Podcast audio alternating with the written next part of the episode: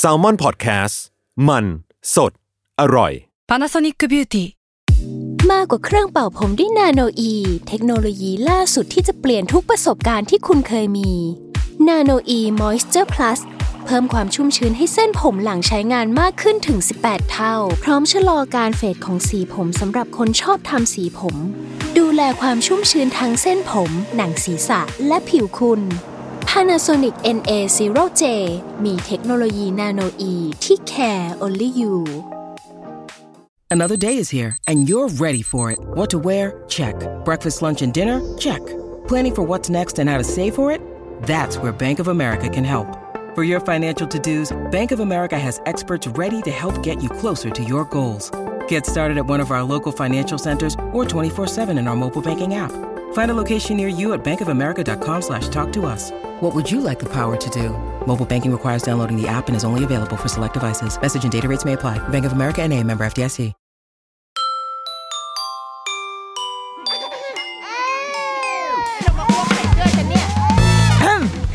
เดอะรุกี้มัมคุณแม่มือสมัครเลี้ยงกับนิดนก วัสดีค่ะ The Rookie Mom คุณแม่มือสมัครเลี้ยงกับนิดนกค่ะ เป็นอีกหนึ่งสัปดาห์ที่ได้รับโจทย์มาจากทุกทิศทุกทาง โดยมีได้นัดหมายคล้ายเป็นวันมาคบูชาขึ้นมาเลยทีเดียว คือมีคุณผู้ฟัง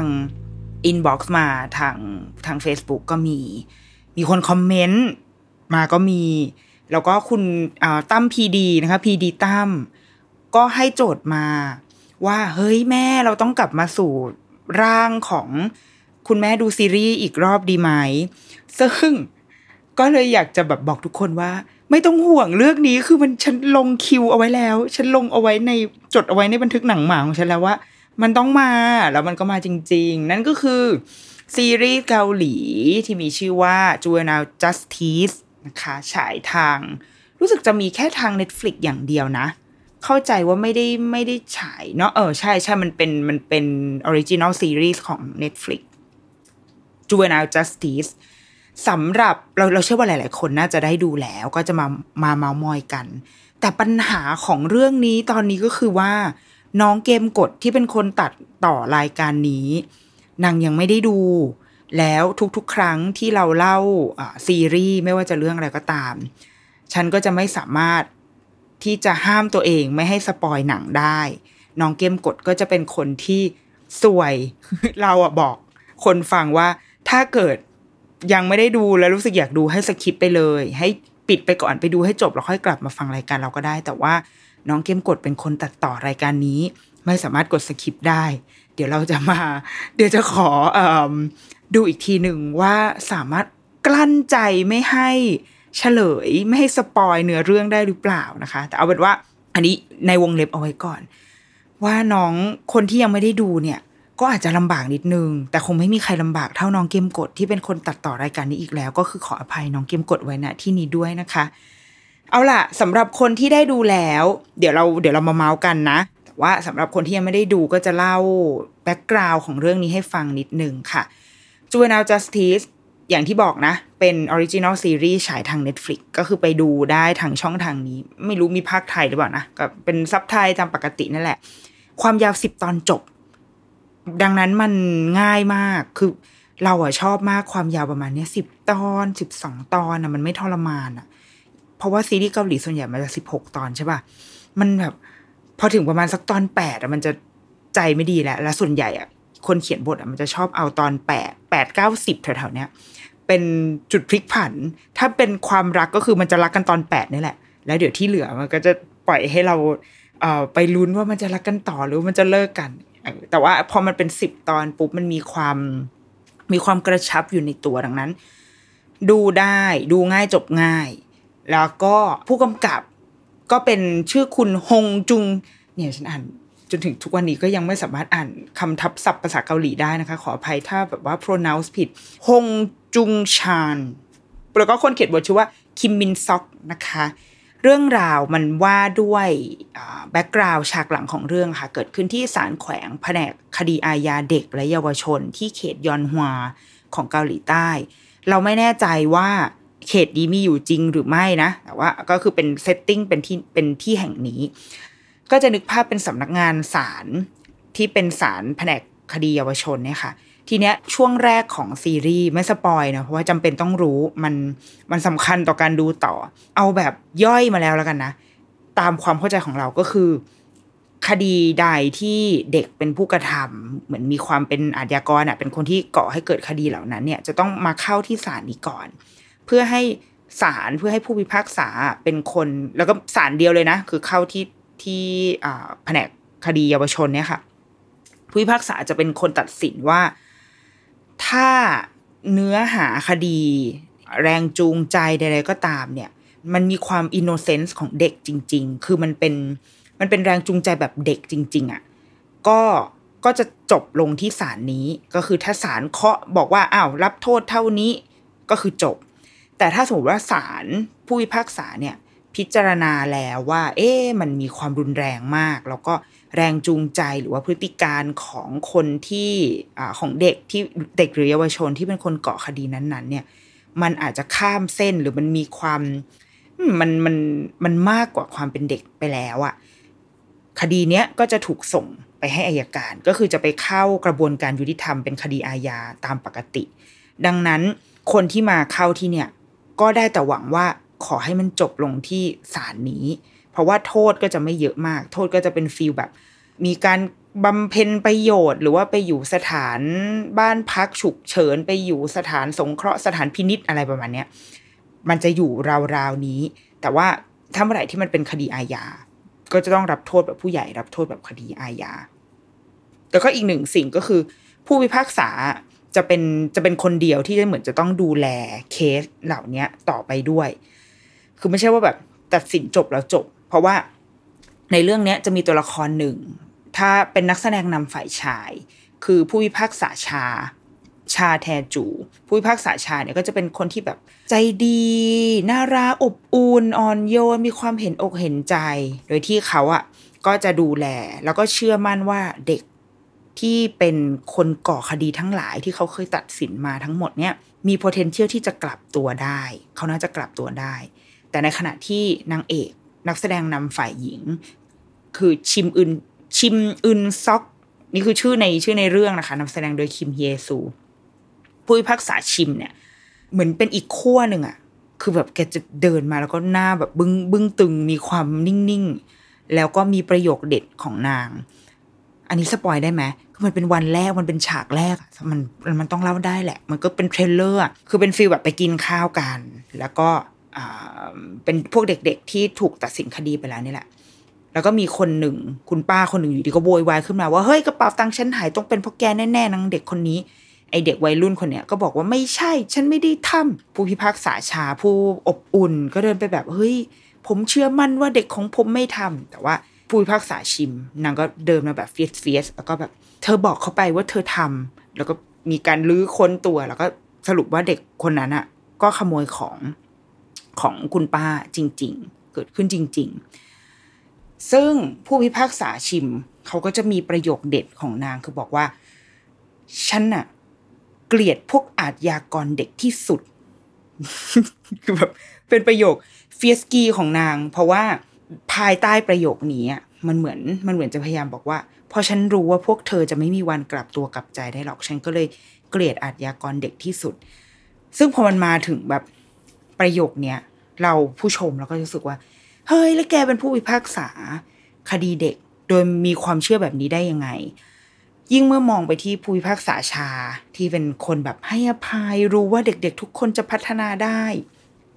มันก็จะมีความแตกต่าง แล้วในเรื่องอะค่ะ มันก็จะมีการเล่าเล่าถึงความเชื่อที่อาจจะต่างกันของผู้พิพากษาสองคนที่เหมือนเป็นเหรียญคนละด้าน แต่เราเราว่าอันนี้คนที่เขียนบทเขียนมาได้ค่อนข้างดีมาก ๆ มันไม่มีคำตอบนะ เรารู้สึกว่ามันไม่มีคำตอบ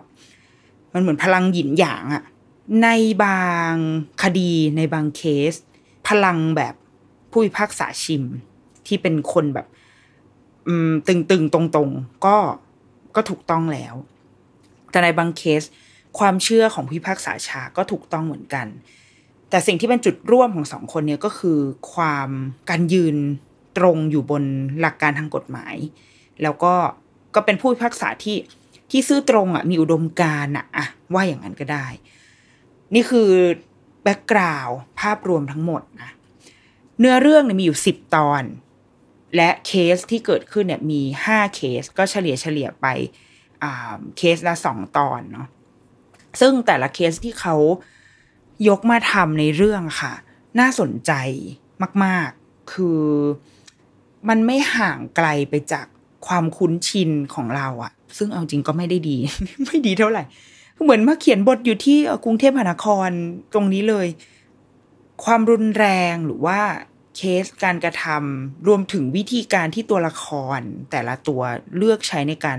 ตัดสินใจทำอะไรบางอย่างอะ มันไม่ได้ไกลเกินกว่าที่เราจะรู้สึกว่านี่มันคือหนังเกาหลีแล้วฉันไม่อินกับมันอะไม่มีเลย อาจจะด้วยพื้นฐานวัฒนธรรมที่ใกล้เคียงกันเนาะความที่เกาหลีและไทย เกาหลีอาจจะมีความสุดกว่าเราไปอีกเลเวลหนึ่งด้วยซ้ำอะแต่ว่าเราเราเรา relate กับมันได้ เดี๋ยวเราจะค่อยๆแบบไล่ไปทีละเคส โดยไม่ spoil แล้วกันนะเพื่อเพื่อ save น้องเกมกดนะคะ ตอนนี้ขอให้ทุกคนติดแฮชแท็ก save น้องเกมกดให้ดิฉันด้วย เคสแรกที่เป็นการเปิดเรื่องมา ก็เปิดมาแบบปังมากนะ ก็คือเป็นเคสคดีการฆาตกรรม เด็กเด็กผู้ชายวัยประมาณเก้าขวบ โดยที่ตอนแรกภาพเปิดมาก็จะเป็นแบบเด็กผู้ชายคนหนึ่ง เดินมาแบบ ดูมีพิรุษอะแล้วพอเดินแล้วก็เดินมาที่สถานีตำรวจตำรวจก็บอกว่าเฮ้ยมาทำอะไร พอจับมือขึ้นมาดูก็คือมือมีเต็มไปด้วยเลือด แล้วก็เสื้อพงเสื้อผ้า พอไปสืบสวนสอบสวนไปมา เด็กคนนี้ก็ให้ให้คำให้การสารภาพว่าตัวเองเพิ่งไปฆาตกรรมเด็กคนหนึ่งมาอายุเก้าขวบ แล้วก็มีการแบบฆ่าหันศพอะไรอย่างนี้เลยนะ คือ จริงจังมาก คดีนี้ก็เลยถูกนำขึ้นมาที่ศาลให้ผู้พิพากษาชิมเป็นคนตัดสิน เรื่องราวมันดูเหมือนจะไม่มีอะไร มันดูเหมือนกับว่าโอ้ก็เด็กคนนี้ก็เดินเข้ามามอบตัวไง แต่ว่าผู้พิพากษาชิมก็รู้สึกไม่เชื่อในอะไรบางอย่าง ตามสไตล์หนังแบบ มันมีกลิ่นอายของความสืบสวนสอบสวนอยู่เนาะพอมันเป็นเรื่องศาลเป็นคดีสืบสวนอะเป็นกระบวนการเหล่านี้เราก็จะได้ติดตามคดี ได้มีกลิ่นอายของความ investigation เบาๆ โดยที่บางทีก็งงเหมือนกันว่าเออผู้พิพากษาก็ ไปทำหน้าที่แทนตำรวจเด้อซึ่งในหนังก็มีการมีการเมนชั่นขึ้นมาเหมือนกันว่าเอ๊ะนี่มันหน้าที่ของผู้พิพากษาหรือเปล่า คุณผู้พิพากษาก็จะแบบ หาข้ออ้างชักแม่น้ำทั้งห้าไปเรื่อยเปื่อยแล้วก็เอาก็ได้ก็อยากทำก็ได้ จริง ๆ แล้วว่าอันนี้เราไม่แน่ใจนะ ผมว่าก็ไม่ใช่คนที่มีความรู้ในทางกฎหมายทางศาลมากแต่ว่า ก็ก็ลงไปทำได้ถูกไหมถ้าเรามีข้อมูลที่ที่ชัดเจน มันก็อาจจะช่วย ในการสนับสนุนการตัดสินใจ การตัดสินคดีก็อาจจะเป็นไปได้ เอาเป็นว่าผู้พิพากษาชิมเนี่ยนางก็ไป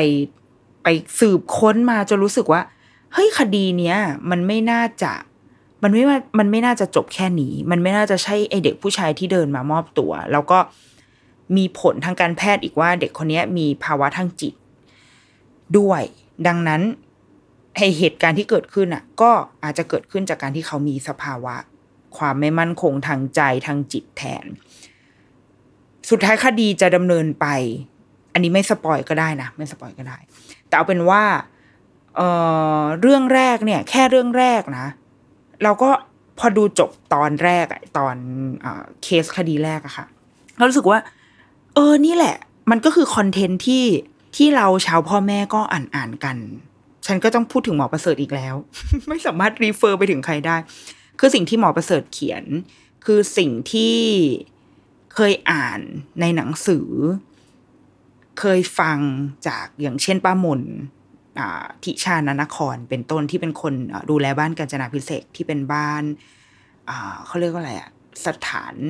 อารมณ์สถานพินิษอะใช่ไหมเป็นเป็นบ้านที่ดูแลเด็กเด็กเด็กและเยาวชนที่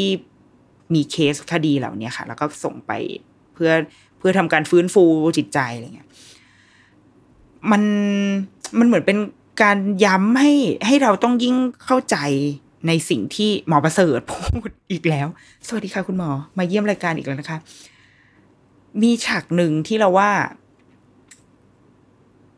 สุดท้ายแล้วค่ะพอมันเป็นเรื่องของพ่อแม่อ่าเรื่องสุดท้ายแล้วพอมันเป็นเรื่องของเด็กอะ่ะมันไม่มีทางตัดขาดจากพ่อแม่ได้ มันไม่สามารถที่จะพูดได้ว่าเด็กคนหนึ่งเป็นผ้าขาวหรือเป็นผ้าดำหรือเป็นผ้าสี การกระทำนั้นมันอินโนเซนส์หรือว่าการกระทำนั้นมันเกิดมาเพราะเด็กคนนี้เป็นเด็กปีศาจอย่างเงี้ยเราคิดว่า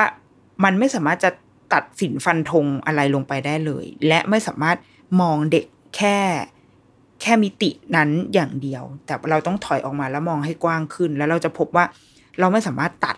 องค์ประกอบเรื่องการเลี้ยงดู พ่อแม่ออกไปได้เลย เคสแรกเนี่ย คดีแรกที่เกิดขึ้นอะเราว่าเราเริ่มเห็นเห็นประเด็นอ่อนๆในนี้แหละว่า ความสัมพันธ์ของเด็กกับพ่อแม่ มันส่งผลต่อพฤติกรรมของเขา มันส่งผลต่อการเหตุผลในการกระทำอะไรบางอย่างของเขา ตัวละครเจ้าเด็กที่ในในเรื่องเนี่ยคือแบ็คแบ็คซองอู เด็กตัวละครในเรื่องเนี่ย ที่ว่าเป็นคนไปมอบตัว แล้วก็มีปัญหาทางจิตเนี่ยค่ะเขาก็บอกว่า แม่เขาอะไม่รู้เรื่องนี้ เพราะว่าแม่ทำงาน แม่ไปเป็นติวเตอร์อยู่ตามบ้านต่าง ๆ แม่ทำงาน ดังนั้นแม่ไม่รู้หรอกว่าเขาจะทำหรือไม่ทำอะไร เพราะว่าไม่ได้มีเวลาให้ แล้วพอพอลูกไปเกาะคดีมา สิ่งที่เราภาพที่เราเห็นในสังคือแม่ก็มานั่งร้องไห้มาโวยวายโวยวายอะไรเงี้ยแต่ในขณะที่มันก็จะมีเด็กอีกคนหนึ่ง ที่เข้ามาในกระบวนการนี้เหมือนกัน แต่ว่าเด็กคนนี้บ้านรวยมาก สามารถจ้างทนายที่ที่เป็นชั้นหนึ่งอะ่ะ เป็นทนายแบบค่าตัวแพงๆอะ่ะมาได้ แต่ความแตกต่างของเด็กสองคนนี้ที่กำลังถูกกล่าวหาว่าเป็นอาชญากรอยู่ นั่นก็คือคนหนึ่งมีแม่มาอยู่อยู่ในห้องพิพากษาคดีนั้น แต่อีกคนหนึ่งไม่มี ไม่เคยมี แต่มีนะ มีพ่อมีแม่ แต่ว่าพ่อกับแม่ไม่เคยมาปรากฏตัวที่นั่น หรือแม้กระทั่งที่บ้านของตัวเองด้วยซ้ำมันมีฉากหนึ่งที่ตัวละครสักตัวจะไม่บอกว่าเป็นใครละกันนะคะ ทั้งหมดทั้งมวลถ้าผู้ฟังฟังไม่รู้เรื่องคือให้ไปโทษน้องเกมกดนะคะ ตัวละครสักตัวหนึ่งที่กระทำความผิดอะสแยะยิ้มออกมาด้วยความแบบ บอกไม่ถูกเหมือนกันอะให้ตีความทางอารมณ์เอาเอง แต่เรารู้สึกว่า มันคือการเรียกร้องความสนใจอะมันคือการแก้แค้น มันคือการเรียกร้อง มันคือการแสดงออก ดัง ๆ ตะโกนเสียงดัง ๆ มาเพื่อเพื่อที่จะบอกให้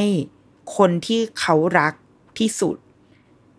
ไม่รู้รักที่สุดหรือเปล่า แต่ว่า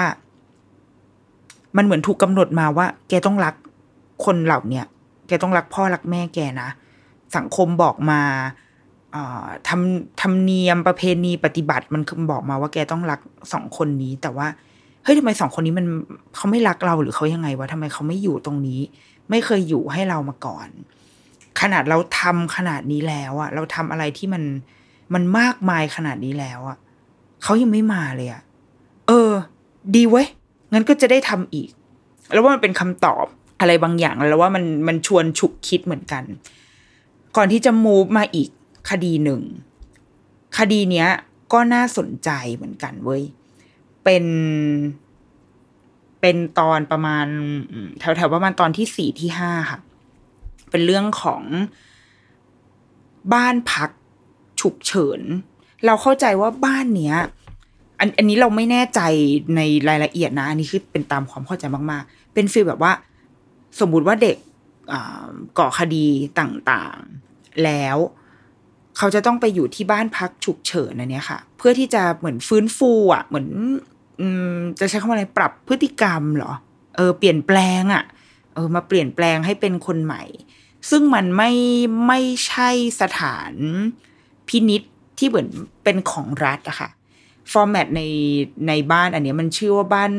บ้านพักจำชื่อภาษาแล้วก็อ่านภาษาเกาหลีไม่ออกด้วยนะคะ เพราะตอนนี้เปิดเว็บที่มันเป็นแบบภาษาอังกฤษอยู่ มันเป็นบ้านแห่งหนึ่ง ซึ่งมันรันโดยเป็นบ้านคนอะเป็นบ้านคนจริง ๆ รันกิจการนี้โดยประชาชนธรรมดาเหมือนเป็นอารมณ์เหมือนเป็นอาสาสมัครอะแต่ว่าก็ได้รับการ support โดยรัฐนั่นแหละ ได้รับงบประมาณมาโดยรัฐ แต่แค่รัฐไม่ได้ไม่ได้ลงมา manage ที่นี่เอง แต่เป็นคนคนหนึ่งที่มีมีใจอาสา แล้วก็อาจต้องไป train ต้องไปมีความรู้ต่างๆ แล้วก็รับเด็ก ที่บางทีสังคมอาจจะเรียกว่าเด็กพวกนี้เป็นเด็กมีปัญหาเด็กเหลือขอหรือใดๆก็ตามอะมารวมกันอยู่นี้เป็นแก๊งเด็กผู้หญิง ทีเนี้ยเคสเนี้ย มันก็เกิดขึ้นว่า ทีมผู้พิพากษาจะต้องไปตรวจ คือไปออดิตหน่อยออดิตสักหน่อยว่าไอ้ศูนย์ศูนย์รับเด็กพวกเนี้ย มันบริหารดีไหม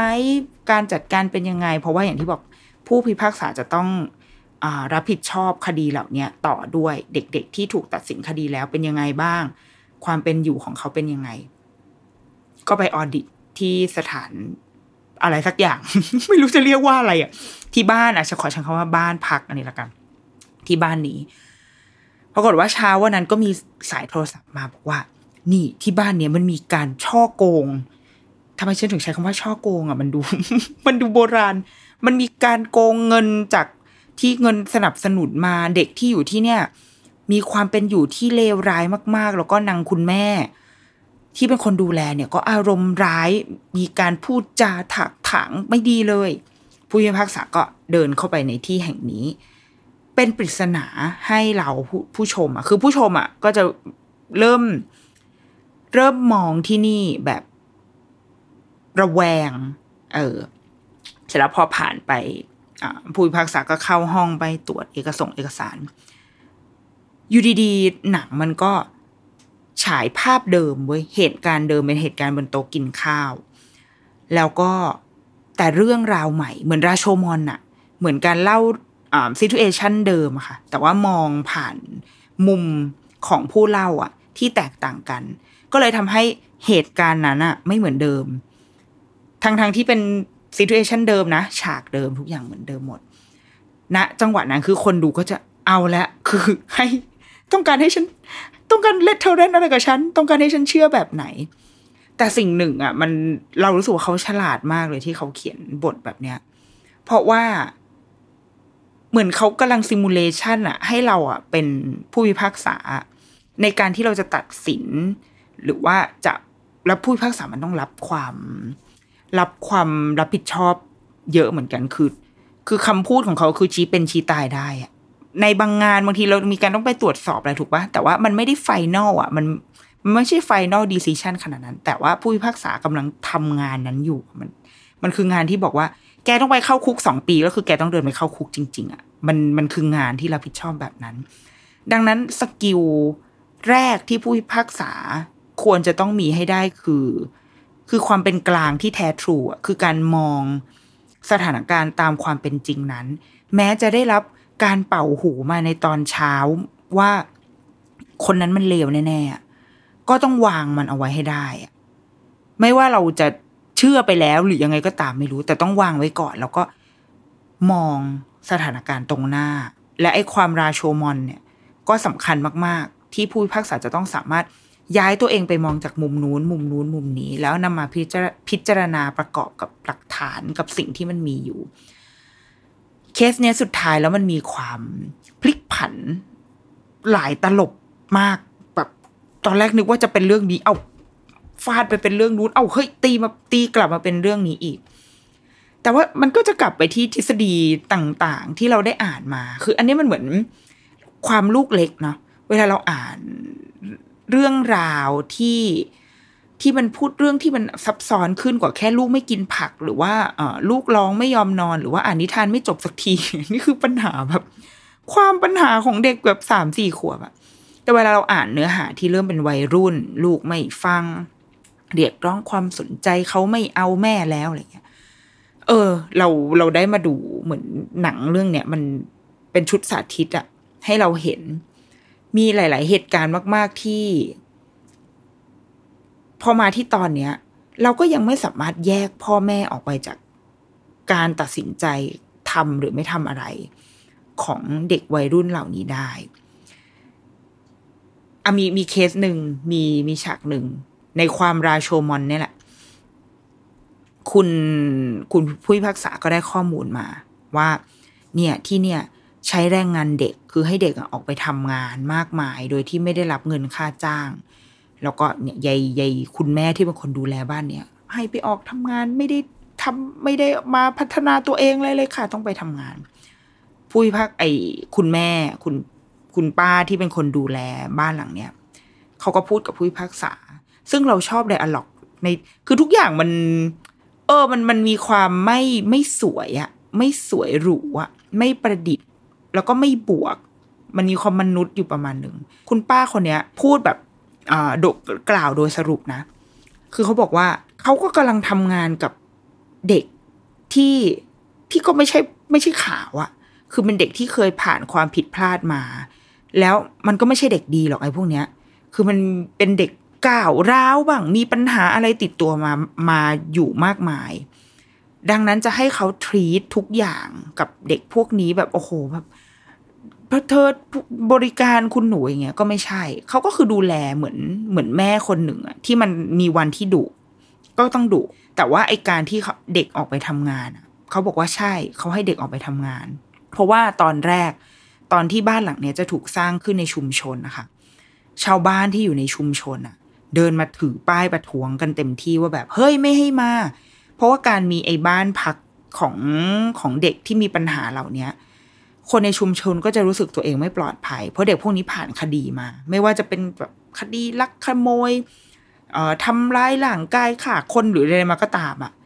ทุกคนมีคดีติดตัวมาหมด แล้วคนที่มีคดีเหล่านี้จะมาอยู่ในชุมชนของเราอะมันก็เกิดความแบบไม่มั่นใจนะมีความรู้สึกไม่ปลอดภัย ก็มาถือป้ายประท้วงจนสุดท้าย มันก็สร้างขึ้นมาได้เสร็จแหละ แต่สิ่งที่คุณแม่คนเนี้ยเลือกใช้วิธีการทำก็คือ ให้เด็กๆที่บ้านอะไปทำงานกับชุมชน ไปดูแลคนแก่ ไปอ่านหนังสือให้ฟังชวนกันเต้นออกกำลังกาย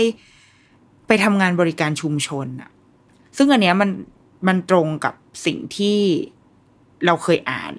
มาฟังหมอประเสริฐมาหมอประเสริฐจะเคยพูดเสมอว่า งานอาสาสมัคร คือสิ่งที่สร้างตัวตนสร้าง self ได้ดีที่สุดสำหรับเด็กที่อาจจะไม่เคยมี self มาเลยตั้งแต่เด็ก คือเราเราเรารู้ใช่ป่ะว่า เราจะต้องสร้างตัวตนสร้าง self ให้กับลูกตั้งแต่เขายังอายุเนี่ย ช่วงสามสี่ขวบเนี่ยเป็นช่วงที่โอ้โห self มาเต็ม แต่ว่ามันไม่ใช่เด็กทุกคนที่ได้รับโอกาสนั้น บางคนอาจจะโตมาโดยรู้สึกว่าตัวเองว่างเปล่ามาก ๆ จนสุดท้ายต้องไป ก่อคดีอะไรมามากมาย แต่ว่างานอาสาสมัครคือการไปทำอะไรแล้วเขารู้สึกว่า แค่แค่ก้าวลงไปทำอาสาสมัครอะคนก็ชื่นชมแล้วว่า เฮ้ยดีจังอะมีจิตอาสามีจิตสาธารณะอะไรอย่างเงี้ยแค่ก้าวลงไปทำก็ได้รับคำชมแล้ว พอไปทำปุ๊บเห็นคนอื่นที่เราไปช่วย เห็นสิ่งที่เราไปทำมันมันงอกเงยมันดี มันก็เกิดความรู้สึกว่า เออ เราก็ทำได้ไอ้นี่เราก็ทำได้แล้ว ชีวิตของเรามีคุณค่ากับชีวิตของคนอื่น ในซีรีส์เรื่องเนี้ยก็เล่าถึงประเด็นนี้ด้วย ซึ่งเราว่ามันดีมากนะ มันดีมากที่ยกมา และทำให้ผู้ชมเข้าใจมุมมองเนี้ยว่านี่มันคือมันคือสิ่งที่บ้านเราอาจจะมีไออะไรแบบเนี้ยน้อยอะวันนั้นที่ไปฟังคุณหมอประเสริฐปาทคถาแกบอกว่า ในต่างประเทศมีองค์กรองค์กรอาสาสมัครเนี่ย เป็นหมื่นหมื่นแสนแสนแห่ง แต่ในประเทศไทยไม่แน่ใจนะว่ามีเท่าไหร่ แต่ว่าบางทีเราอาจจะนึกไม่ออก เวลาเราอยากไปทำอะไรสักอย่าง เราจะนึกไม่ออกว่า เอ๊ะเราต้องเข้าทางไหนต้องไปตรงไหนทำอะไรได้บ้าง มันไม่ใช่ มันไม่ได้อยู่ในวิถีชีวิตเราอะมันไม่ใช่วัฒนธรรมของเราอะเออ อาจจะด้วยว่า โอเค เราก็ยังต้องปักกัดตินถีบอยู่อะเด็ก ๆ ปิดเทอมถ้าว่างงานก็คือต้องไปทำงานพิเศษทำงานพาร์ทไทม์เพราะเราเราอยากได้เงิน แต่เราไม่มีเวลามากพอที่จะไปทำงานอาสาอะไรเงี้ยก็ อ่ามันก็เป็นเรื่องโครงสร้างสังคมใด ๆ เนาะก็มีประเด็นนี้ที่น่าสนใจ แล้วมันก็ยังมีประเด็นพ่อแม่อีกที่ว่ามันจะมีฉากเล็ก ๆ ฉากหนึ่ง แต่ใหญ่มาก เหมือนเป็นตัวบอกทุกอย่างว่าทำไมตัวละครตัวหนึ่งถึงตัดสินใจทำเรื่องนั้นมา สุดท้ายมันก็เป็นเรื่องแม่เว้ยมันเป็นเรื่องความสัมพันธ์ของเขากับแม่ของเขาทำไมใช้คำว่าเขา ของเขากับแม่ ตัวละครเนี้ยรักแม่มาก เพื่อนทุกคนรู้เลยว่าถ้าตัวละครนี้หายไปอะก็คือไปหาแม่แน่ๆ แต่ว่าแม่เพิ่งจะแต่งงานใหม่แต่งงานกับกับผู้ชายคนใหม่ ย้ายไปอยู่บ้านใหม่ แล้วก็แม่ไม่ติดต่อเขากลับมาอีกเลย เขาก็เลยไปหาแม่ แต่ว่าแม่ทำเป็นไม่รู้จักเขา แล้วก็ไอ้จุดนั้นแหละ ที่มันทำให้เด็กคนนี้รู้สึกแบบอ้าวแล้วเราอยู่ไหนอะตัวตนของเราอยู่ที่ไหนอะนี่แม่ที่ ที่เป็นคนเดียวที่เรารักที่เรารู้สึกว่าเราเหลืออยู่ แต่ว่าแม่คือใครเธอเป็นใครอะไรเงี้ยเออ สุดท้ายมันมันมีฉากหนึ่งที่เศร้ามาก ๆ ก็คือ ตัวละครนี้ก็ทุบทุบทุบทุบทุบประตูบอกว่าแม่ต้องออกมาคุย ไอ้ผู้ชายที่คุณสามีใหม่ของคุณแม่เนี่ยก็บอกว่าเฮ้ยแกเป็นใครว่ามาบูลลี่เขาบอกแล้วไงว่าไม่ให้มา มาวุ่นวายอะไรเนี่ย แล้วก็ลงมือใช้กำลัง ทุบตีตบตีตบตบ เจ้าเด็กคนเนี้ย โดยที่ความน่าเจ็บปวดก็คือมองเข้าไปในประตู แม่ก็คือยืนอยู่ตรงนั้น แต่ว่าไม่ได้ทำอะไร แค่นี้มันก็จบแล้วอะแค่นี้มันก็จบแล้วสำหรับเหตุผลที่คนคนหนึ่งถ้าไม่มีใครมาช่วยเหลือเขาในโอกาสถัดไป มันเป็นไปได้มากว่าเขาก็จะก็ไม่ต้องเอาอะไรแล้วอะเพราะขนาดแม่ก็ยังไม่เอาเราเลยอะเราโดนทำร้ายขนาดนี้แล้วเราไม่สู้เลยสักนิดเดียวอะแต่แม่ก็ยังไม่ช่วยเราอะ โหมันว่างเปล่ามากๆเลยนะ มัน มันเคว้งควางอะมันแบบ เฮ้ย เออ แล้วชีวิตจะยังไงต่อวะนี่ก็เป็นอีกตอนหนึ่งที่ชอบมากๆ เอาไปพัก พักกันสักครู่ก่อน พักชมโฆษณาก่อนค่ะเน็ตฟิกต้องเข้ารายการฉันแล้วไหม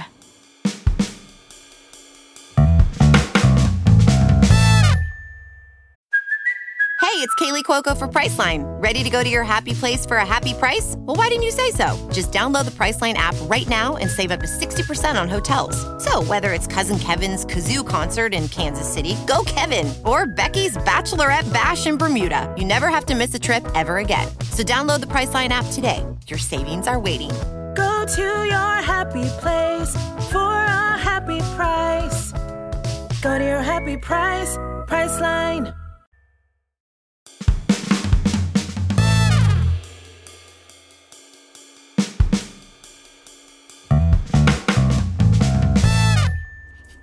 อะกลับมาค่ะ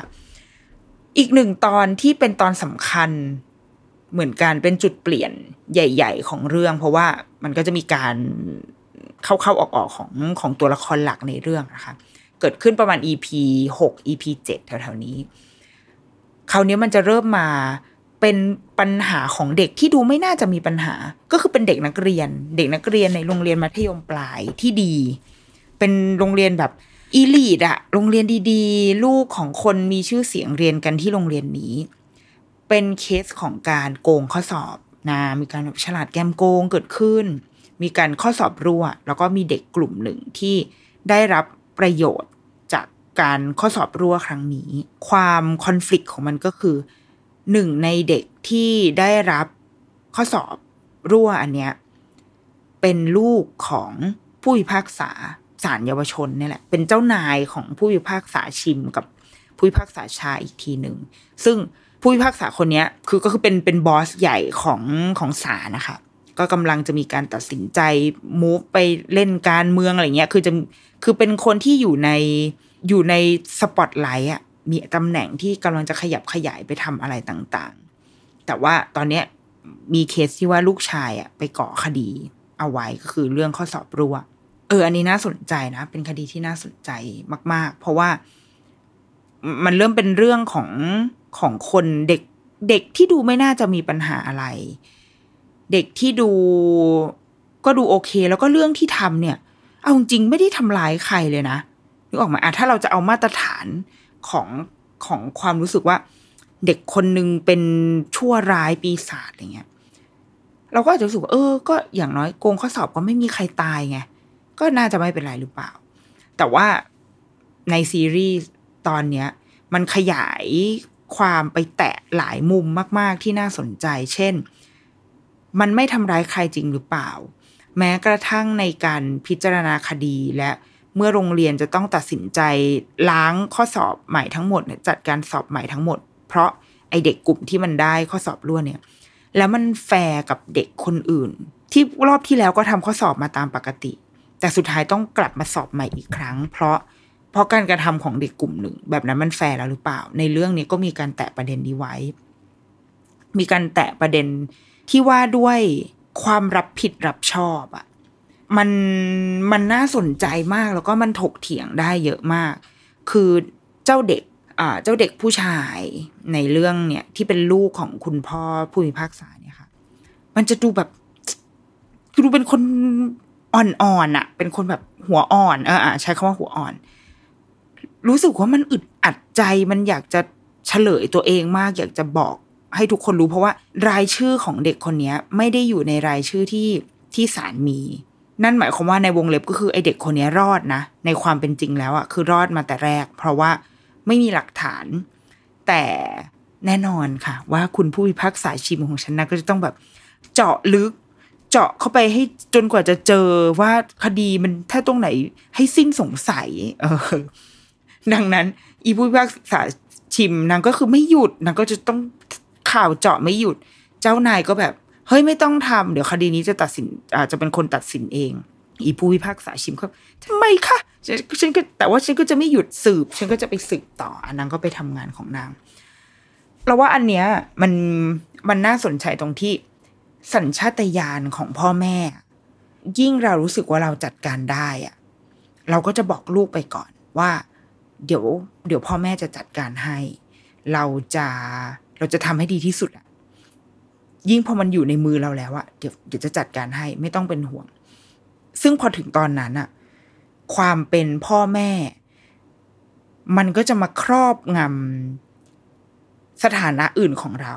ไปแทน จากเดิมเราอาจจะเคยเป็นคุณครูที่ดีมากๆ แต่พอความเป็นพ่อแม่มาครอบงำมันก็อาจจะทำให้การตัดสินใจบางอย่างของเรามันผิดเพี้ยนไป เช่นเดียวกันถ้าเราเป็นผู้พิพากษาที่เคยยึดถือในหลักการบางอย่างจากความเป็นพ่อแม่มันก็อาจจะทำให้เราบิดเบี้ยวไป เพราะเรารู้สึกว่าเราต้องช่วย เราต้องช่วยลูก มันไม่ใช่เรื่องที่เกินมือแม่เลย มันไม่ต่างอะไรกับเวลาที่แบบ ลูกกำลังเรียนกพอเย็บผ้าอยู่แล้วเราก็เดินไปบอกว่ามานี่เดี๋ยวแม่ทำให้ เพราะว่าโหอันนี้มัน มันอยู่ไม้อยู่มือแม่ เราว่ามันคือเรื่องเดียวกัน แต่แค่ว่าผลกระทบ หรือว่าความความยิ่งใหญ่ของมันอาจจะไม่เท่ากันนะแต่ว่าทุกอย่างมันเกิดจากความรักอะ่ะมันมันไม่ได้เจตนาไม่ดีหรอกเราไม่ได้รู้สึกว่า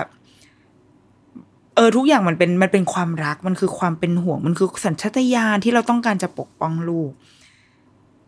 แต่ในขณะเดียวกัน ลูกเจ้าเด็กผู้ชายคนเนี้ย ก็อยากจะบอกโลกให้รู้มากว่า เขาคือคนที่ทำผิด แต่ว่าเขาก็พูดมันออกมาไม่ได้ เพราะว่าพ่อไม่อยากให้พูดแล้วกลัวจะเสียอนาคต กลัวที่จะต้องเป็นอะไรไป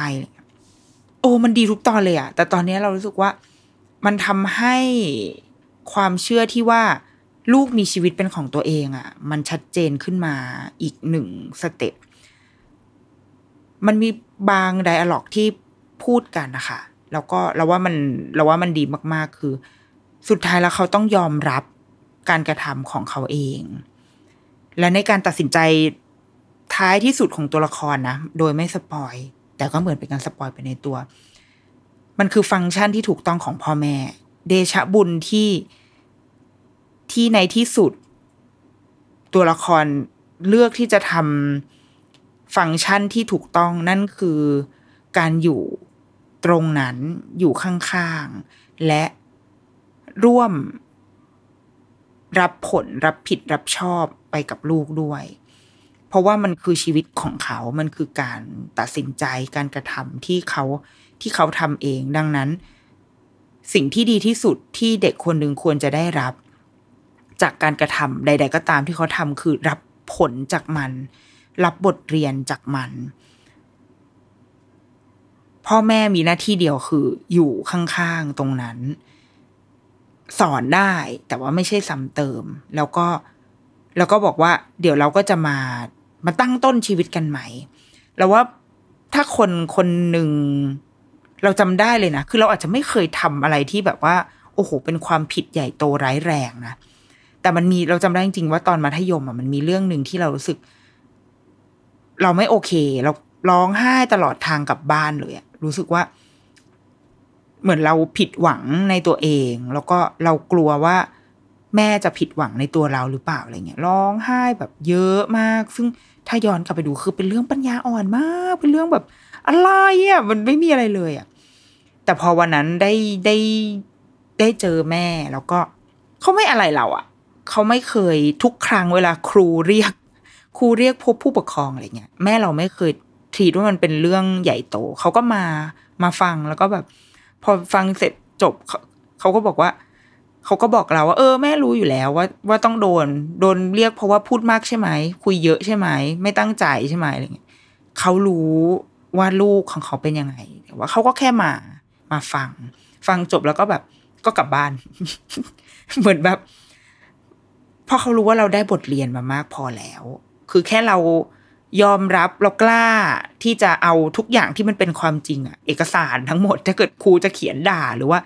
คะแนนใบเกรดอะไรเงี้ยคือไม่เคยมีความลับอะไรต่อกันอะเราเราคิดว่าแม่คงรู้แหละว่าว่าเรารับผิดชอบตัวเองได้ รู้ว่าตัวเองเป็นยังไง ไม่ว่าจะดีหรือไม่ดีในด้านดีหรือไม่ดี รู้หมด ดังนั้นเขาไม่มีหน้าที่ที่จะต้องมา มาดัดนิสัยหรืออะไร แต่เขาแค่อยู่ตรงนั้น ครูให้มาก็มา ครูให้มาเอ่อมาฟังก็มาให้มาเซ็นอะไรก็มา ในทุกๆ ครั้งที่ไม่ว่าจะเจอปัญหาอะไรก็ตาม เขาแค่มาแล้วเขาก็ แล้วก็เป็นแม่ที่ที่เล่นกับเราได้เหมือนเดิม ไปกินข้าวไปอะไร คือความสัมพันธ์ไม่เปลี่ยน แต่แค่แค่อยู่ตรงนั้น เรานึกถึงตอนตอนที่ดูฉากเนี่ย เราสึกว่าเด็กคนนั้นอะ ในในทุกๆตอนมันมักจะมีเด็กสองคนให้ให้เปรียบเทียบกันเสมอค่ะ โชคดีที่เด็กคนนั้นอะตัดสินใจยอมรับ และยอมรับผลที่ตัวเองทำและโชคดีที่เขามี มีพ่อมีแม่อยู่ข้างๆ มันจะทำให้ต่อจากเนี้ย เดี๋ยวมันจะดีขึ้นเอง ชีวิตมันน่าจะดีขึ้นเอง มันจะคล้ายๆเคสถัดมาที่ก็ยังว่าด้วยเด็กเด็กทั่วไปอะ เด็กวัยรุ่น ยังเหมือนเดิมนะ เป็นเด็กวัยรุ่นที่อะครอบครัวก็อาจจะมีเงินประมาณนึง แล้วก็เฮี้ยวเฮี้ยวหน่อยอะเป็นแก๊งเฮี้ยวเฮี้ยวหน่อยกับมีคอน FLICT นิดหน่อยคือเป็นเด็กคนที่เคยมีคดีติดตัวมาแล้ว เป็นเด็กคนนี้เคยปรากฏตัวในฉากแรกของหนังที่ว่าไปหาไปอยู่กับผู้พิพากษาชา แล้วก็ผู้พิพากษาชาเป็นคนดูแล ตอนนี้ก็จะคล้ายๆกับตอนก่อนหน้า เป็นเป็นกร ตัวเนื้อหาเคสอะค่ะไม่เหมือน แต่ว่า มันยังได้กลิ่นของความพ่อแม่ที่ปกป้องลูกเด็กที่ไม่ยอมรับในการกระทำของตัวเอง และเชื่อว่าเดี๋ยวทุกอย่างมันก็จะผ่านไปได้ เดี๋ยวทนายจะช่วย เดี๋ยวไอ้นู่นคนนู้นคนนี้จะช่วยได้ แต่ว่าตัวเองยังไม่สามารถยอมรับการกระทำของตัวเองได้ แต่ในตอนจบของ EP EP แปดเนี่ย เราคิดว่าเขาก็ทำได้ดีเหมือนกัน แล้วว่าสิ่งหนึ่งที่เรื่องนี้ทำได้ดี โอ้ฉันอวยมากเลยนะเนี่ย คือเขาเขียนบทมาหลากหลายดี ถ้าเกิดว่ามันเป็นซีรีส์แบบเชิงให้กำลังใจอะทุก ๆ ตอนนะคะมันจะมันจะคลี่คลายไปในทางที่ดีทั้งหมดหมายถึงว่า คนชั่วต้องได้รับการลงโทษ คนดีจะต้องได้มีชีวิตที่ดีถูกไหมอันนี้คือแพทเทิร์นที่เราคุ้นชินและเราหวังว่ามันมันก็ควรจะเป็นอย่างนั้น คนชั่วต้องได้รับผลกรรม คนดีก็ต้องได้ดี แต่ว่าเรื่องเนี้ย มันหลากมันเขียนมาหลากหลายมาก มันมีทั้งที่แบบ อืม แพ้บ้าง ชนะบ้าง ดีบ้างไม่ดีบ้าง เพราะมันคือมันคือชีวิตจริงอะบางทีผลผลการตัดสินของศาลบางทีเราก็ เราก็ไม่ค่อยเห็นด้วย แต่ว่าพออะพอเข้าไปนั่งดูในกระบวนการพิจารณาใดๆก็แล้วแต่ศาลก็ต้องต้องคิดจากหลักฐาน อันนี้คือ ในวงเล็บว่าศาลที่สถิตยุติธรรมจริง ๆ นะ คือเขาก็พิจารณาจากมูลเหตุจากเนื้อหาเท่าที่มีตรงหน้า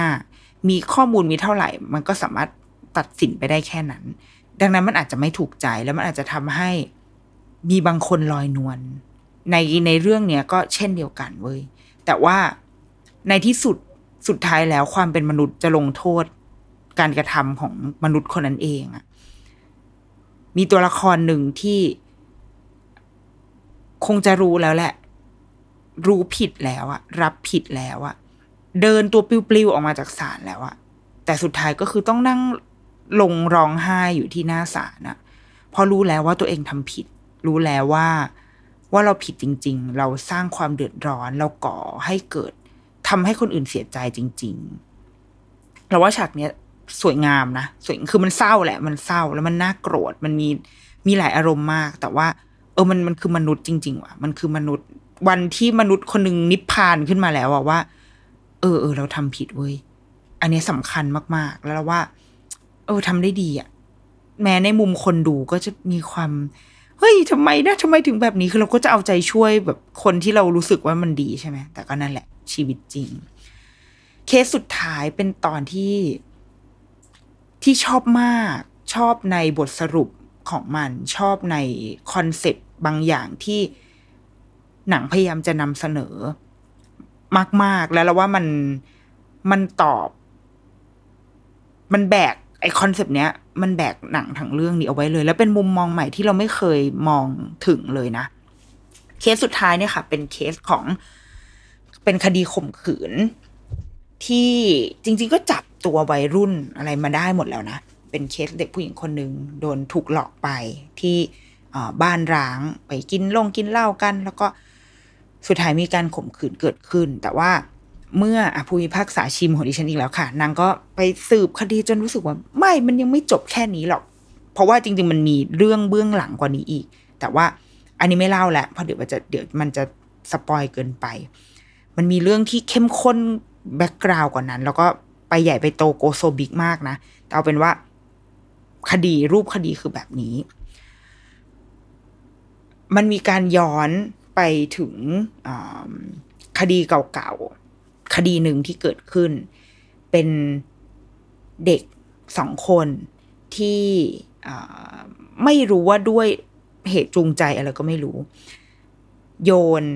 เขาบอกว่าทดลองวิทยาศาสตร์ ก็โยนก้อนอิฐลงมาจากบน ชั้นบนสุดของตึก แล้วปรากฏว่าก้อนอิฐอันเนี้ย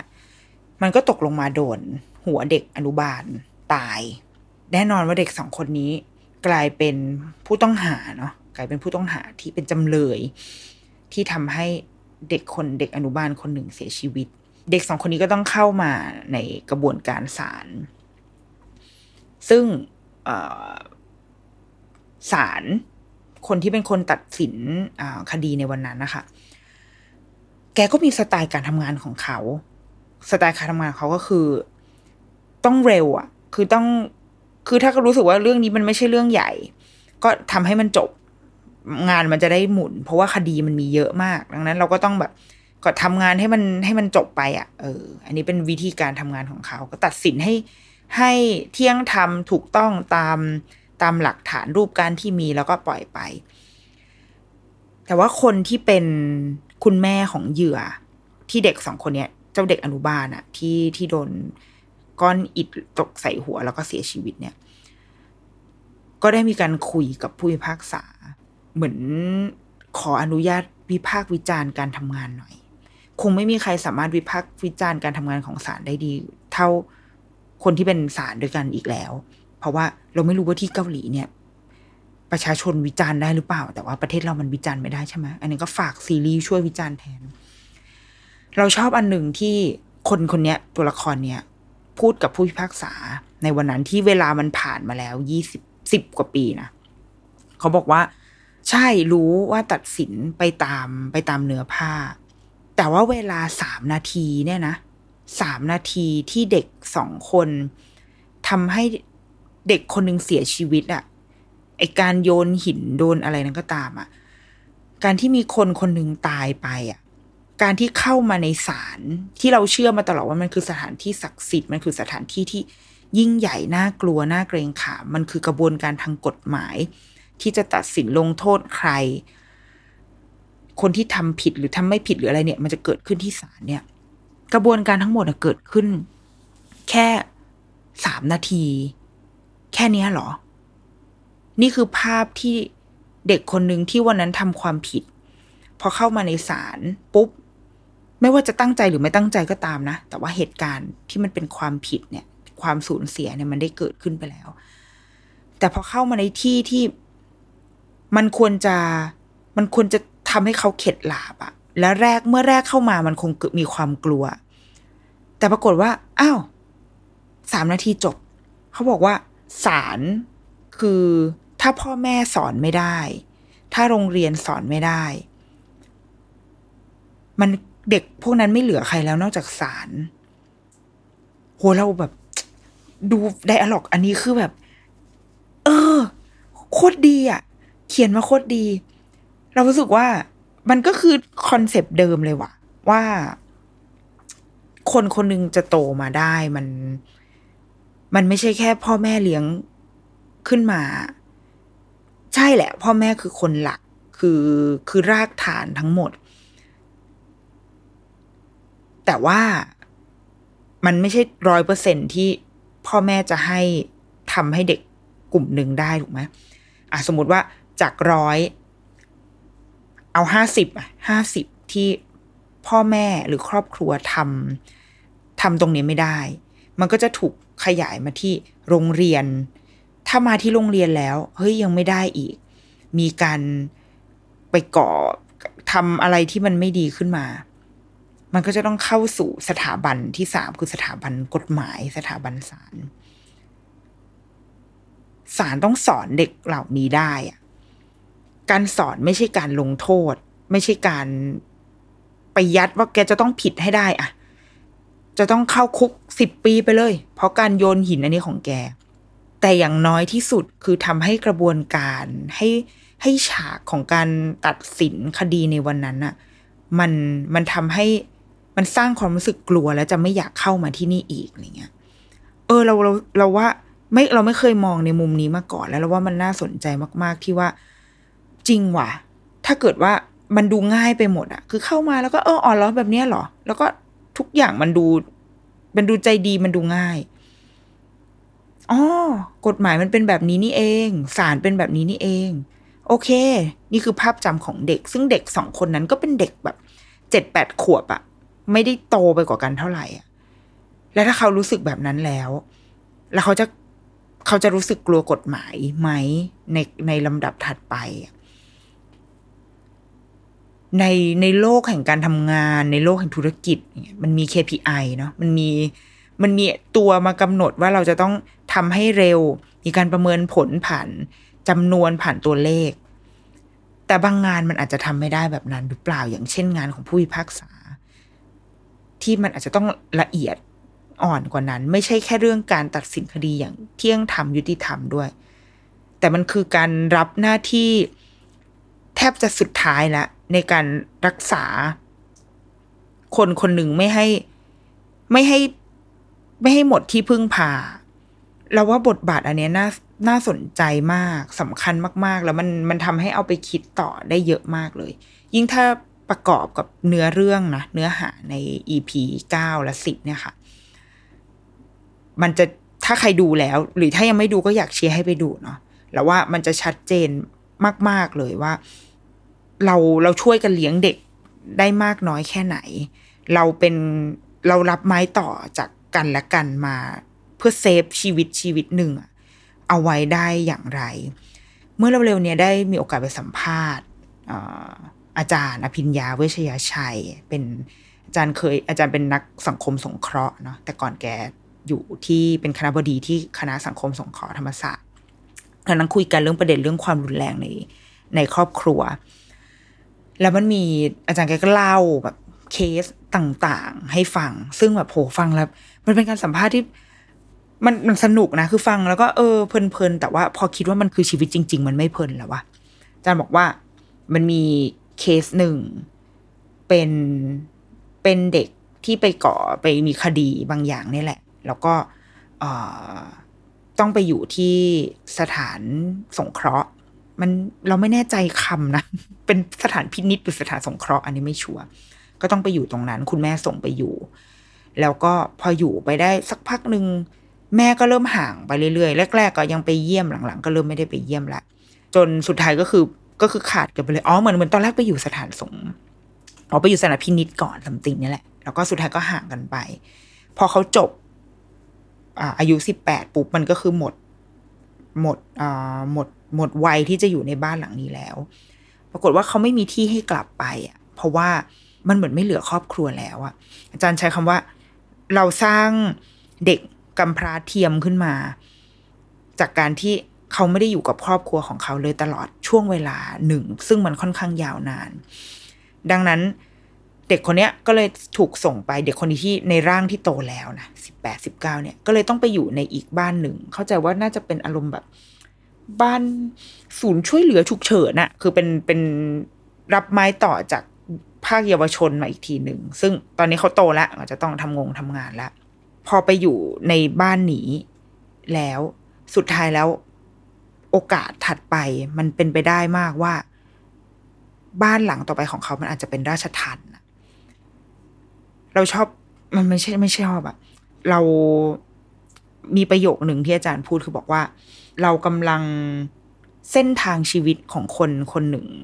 ที่มันเป็นแบบเนี้ย มันโหดร้ายมาก ๆนะ เพราะว่าเรา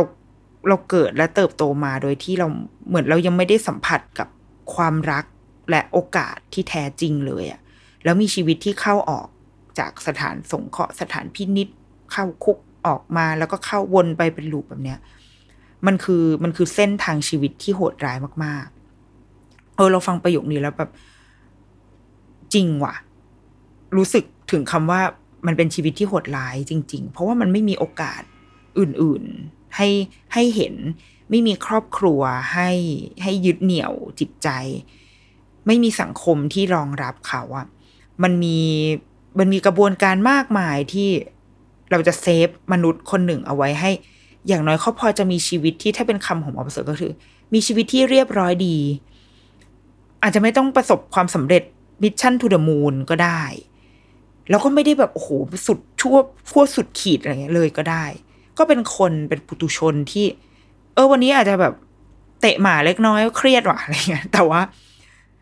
แต่ก็ยังเรียบร้อยดีอะ มีชีวิตที่พอจะดูแลตัวเองได้ ดูแลครอบครัวได้ ไม่ได้ร่ำรวยก็ไม่ได้ยากจนอะไรเงี้ยแต่ว่าคนบางคนเกิดมาโดยที่อาจจะไม่ได้สัมผัสกับชีวิตที่เรียบร้อยดีแบบนั้น เลยแม้แต่ช่วงหนึ่งของชีวิต มันโหดร้ายมาก ๆ เออทำมันเครียดเลยนี่ยดูเครียดเลยใช่ปะดูเครียดขึ้นมา แต่ว่ามันก็คงต้องเครียดว่ะ เพราะว่ามันคือชีวิตอะมันคือมันคือความเป็นจริงในสังคม ถึงแม้ว่า เรื่องราวทั้งหมดเกิดขึ้นที่ประเทศเกาหลี มีหลาย ๆ คดีที่ based on true story ที่เกาหลีด้วยนะ คือมีการดัดแปลงมาจากคดีจริง ๆ เช่นคดีข่มขืน หรือว่าการโกงข้อสอบอะไรเงี้ย มันมีมันมีเคสเหล่านี้อยู่จริง ๆ แต่ว่ามันไม่ได้ไกลตัวเราอะเราชาวไทยเรารู้อยู่แล้ว เรื่องอะไรพวกนี้มันไกลไกลเราซะที่ไหนถูกไหม มันไม่ได้ไกลตัวเราออกมาเลย แล้วก็มันมันชวนเราคิดในหลายแง่มุมมาก ๆ โดยเฉพาะอย่างยิ่งกับเราชาว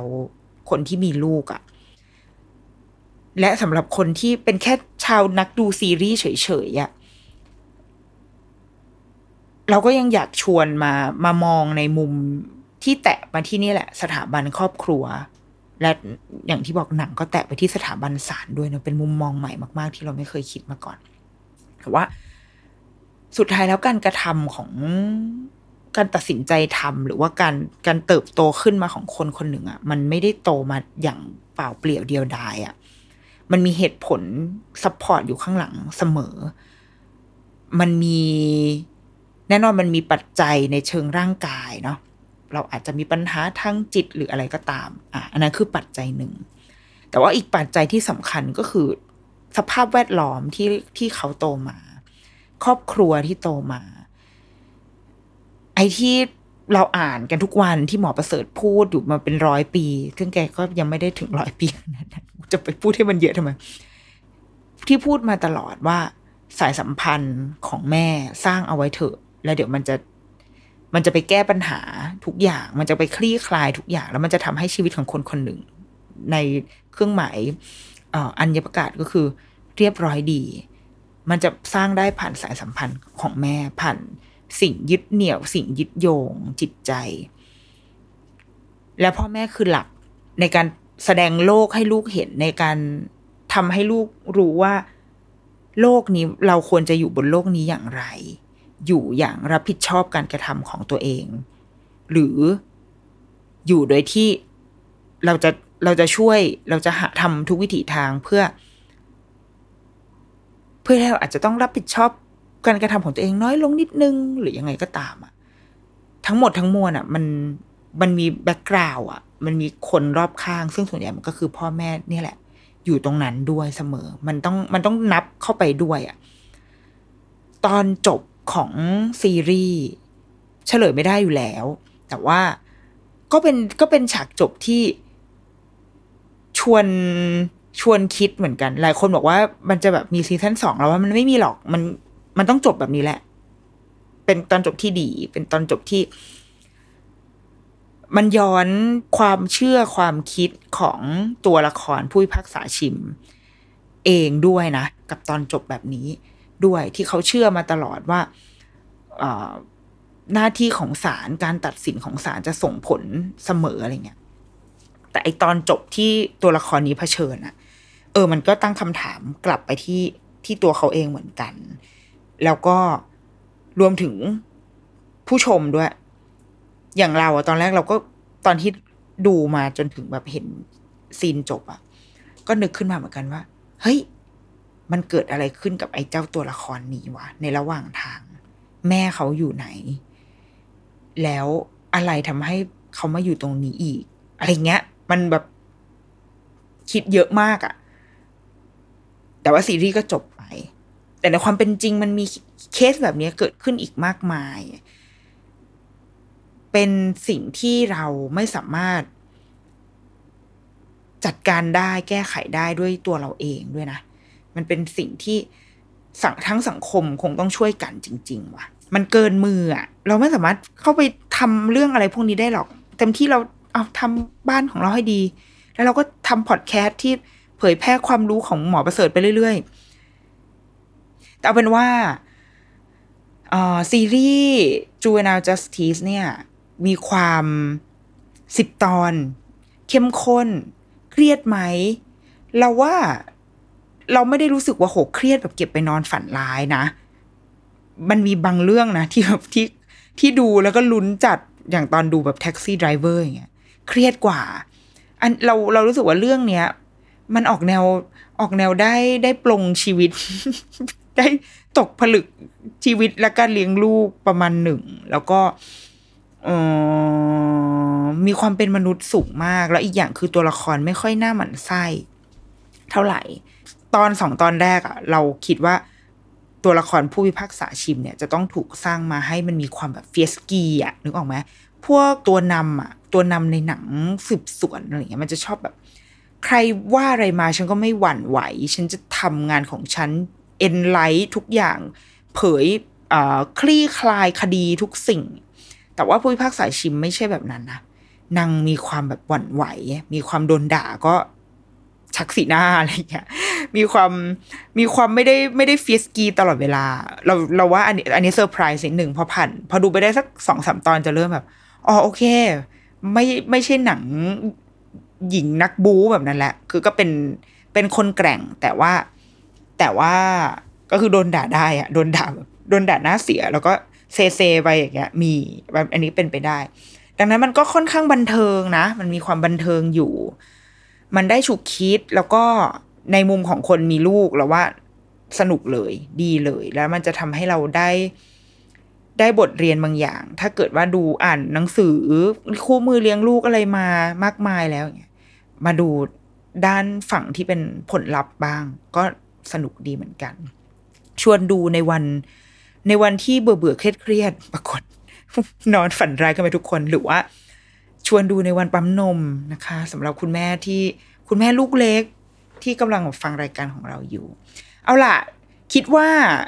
โหมดแม่บ้านรีวิวซีรีส์จะมาถี่ๆหน่อยช่วงนี้เพราะว่าดูเยอะ ช่วงนี้มีซีรีส์ที่ชอบเยอะ เดี๋ยวเดี๋ยวอ่า25 21 มาแน่ๆนะคะโฮ้ยฉันดูฉันชอบ ฉันดูอยู่มีความแบบ in love อยู่เบาๆ แต่ว่าเดี๋ยวเดี๋ยวเอาไว้ อืม รอให้จบดีไหมนะ เดี๋ยวรอดูก่อนละกัน แต่ว่า 25 21 มาแน่ๆนะคะ แล้วเดี๋ยวถ้าจะมีเรื่องอะไรอีกก็ขอเวลาทุกวันนี้ เอาเวลาไปทำอะไรบ้างวันนี้ขอเวลานั่งดูซีรีส์แล้วเดี๋ยวจะเอามาเมาท์มอยกัน หรือถ้าใครมีเรื่องไหนที่อยากแนะนำให้ดูให้เอามาเล่าสู่กันฟังเนี่ยก็ inbox มาได้ comment มาได้เหมือนกันนะคะ หรือว่าจะส่งมาผ่าน Salmon Podcast ก็ได้เช่นเดียวกันเอาล่ะ The Rookie Mom สัปดาห์นี้สวัสดีค่ะ